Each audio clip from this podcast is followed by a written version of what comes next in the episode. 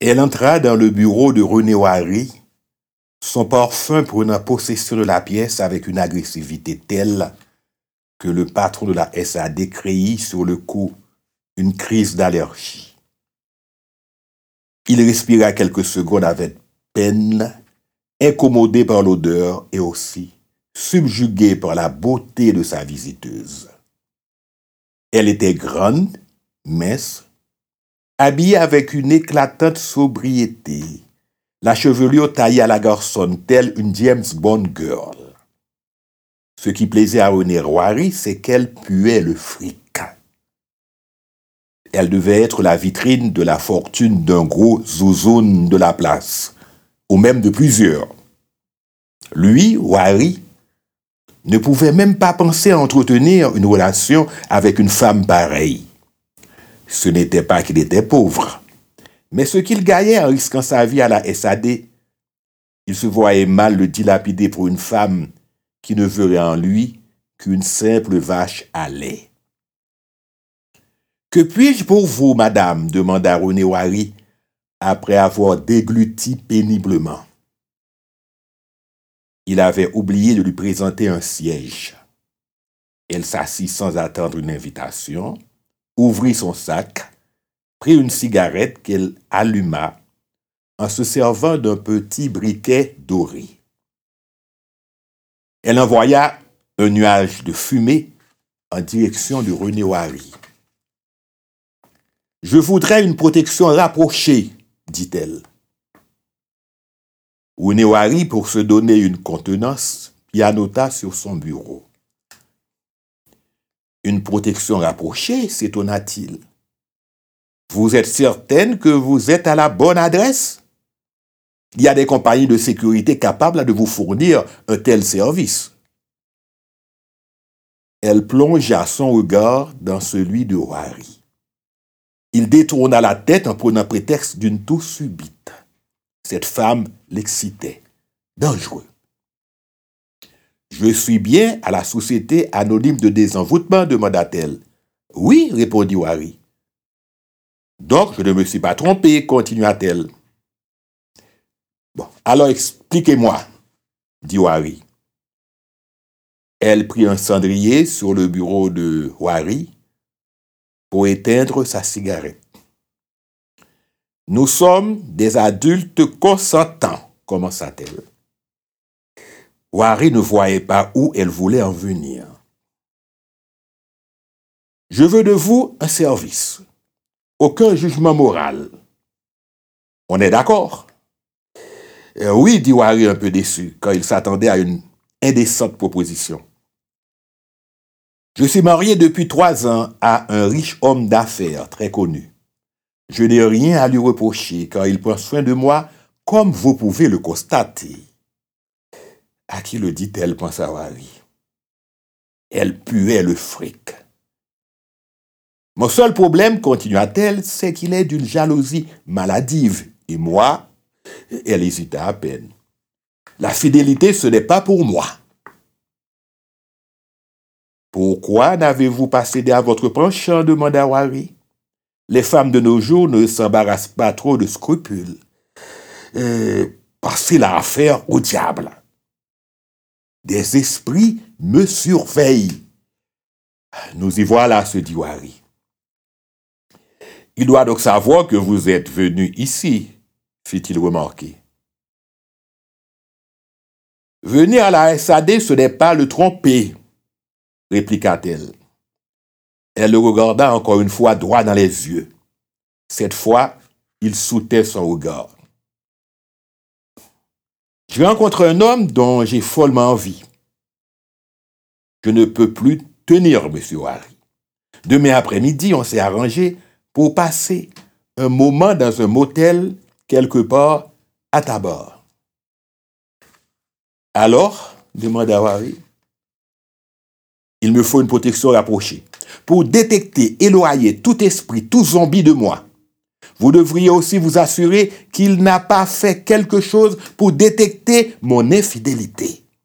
Je veux jouir en toute sécurité de ces moments que je vais passer avec l'homme que j'aime. elle sortit de son sac à main un cornet de chèques. 10 000 dollars américains pour commencer, cela vous va? Wari faillit s'étrangler. Absolument, absolument. Vous aurez votre protection rapprochée. Elle scia le chèque et le tendit à René Wari. Vous allez être obligé de subir ici quelques petits examens préliminaires, prévint le patron de la SAD. Juste pour savoir s'il ne vous a pas travaillé quelque part. Elle fixa Wari avec une expression de colère. Je ne suis pas venu voir un boko. Je ne couche pas avec vous. Wari sourit, navré malgré tout. Qu'il était chanceux, certain sorcier. Ne vous inquiétez pas, madame. Ici, à la SAD, nous ne mélangeons pas travail et plaisir.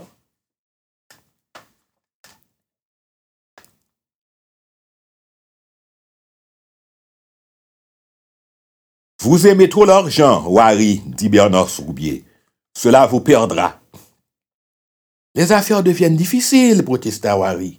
Tu n'allais tout de même pas refuser une telle offre.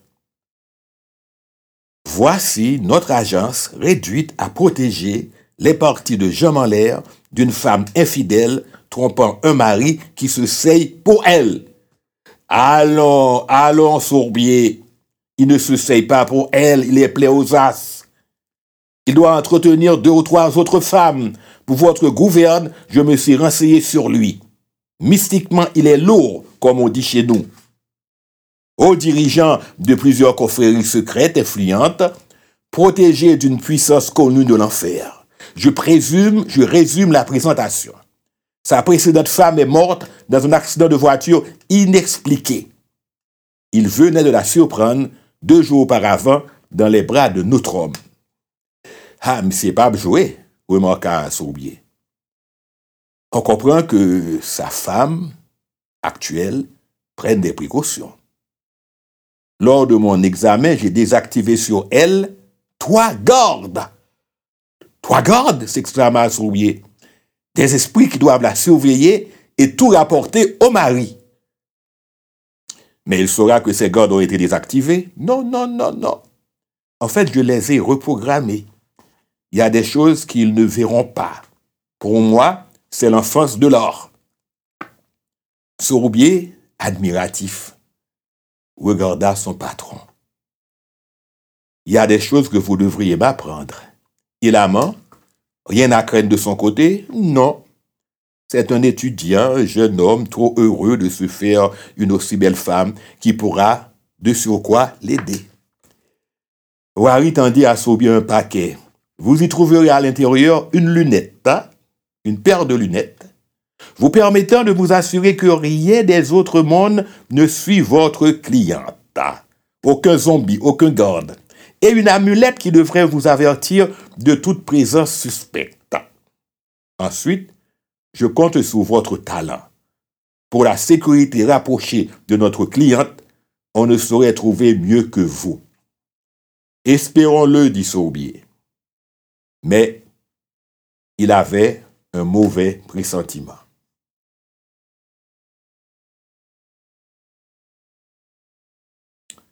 La jeune femme était bien arrivée au motel dans une voiture banalisée, conduite par son amant. Soubi avait inspecté les lieux, vérifié que dans un périmètre sécuritaire, rien ne rôdait auprès de la cliente de la SAD. L'amulette confiée par Wari indiquait que les gardes placés sur la jeune femme étaient toujours désactivés. Soubia avait passé la chambre des ébats au pays fin. La jeune femme avait présenté à Sourbier, son amant, la jeune femme avait présenté Sourbier à son amant comme son garde du corps, la protégeant de toute agression, en particulier d'un possible kidnapping.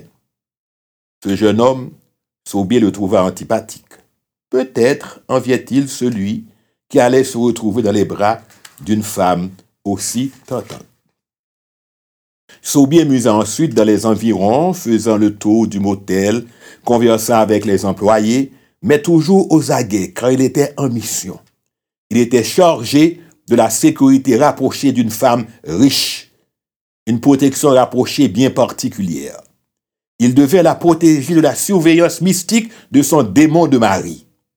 C'était l'une des rares fois que la SAD se trouvait du mauvais côté. Même si le mari était un disciple du mal, cela ne justifiait pas le fait de couvrir les infidélités d'une épouse. La cliente avait prévu de passer trois heures au maximum avec son amant.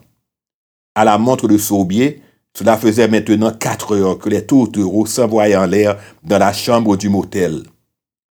L'agent de la SAD s'en inquiéta, mais ne remarquait rien de suspect. Sauf qu'au moment où il se décida à aller frapper à la porte, une bourrasque surgit de nulle part, gifla le motel, emportant dans les airs nappes, vaisselle, papier, linge. Cela dura à peine quelques secondes. Un hurlement inhumain s'échappa d'une des chambres. Saubier demanda à deux employés de venir avec lui. La porte de la chambre où se trouvait la clé de la SAD était arrachée. Les vitres des fenêtres avaient explosé. Quand Saubier pénétra dans la pièce, il vit les corps nus de la jeune femme et du jeune homme pendus au grand lustre du plafond, désarticulés par une force démoniaque, se balançant comme un apesanteur. L'amulette de Wari restait toujours inerte. Échec à la SAD laissa tomber Wari quand Saubier lui eut tout expliqué. C'était quoi? Demanda Saubier. On ne sait pas. Un esprit venu à la demande du mari. Un démon pareil, ce n'est pas avec ce que je vous ai donné que vous auriez pu le détecter. Wari frappa rageusement son poing sur le bureau. Comment aurais-je pu prévoir que cet homme irait aussi loin pour être certain de la fidélité de sa femme? Tenez, dit Sourbier, en déposant devant Wari le matériel qu'on lui avait confié. Sourbier s'en alla le cœur gros. Il pensait encore à cette femme. Cette femme pour qui l'argent ne suffisait plus. Le mari, certainement, ne recevait en retour qu'un mépris, d'autant plus violent qu'il était caché. En fin de compte, le diable était toujours au rendez-vous.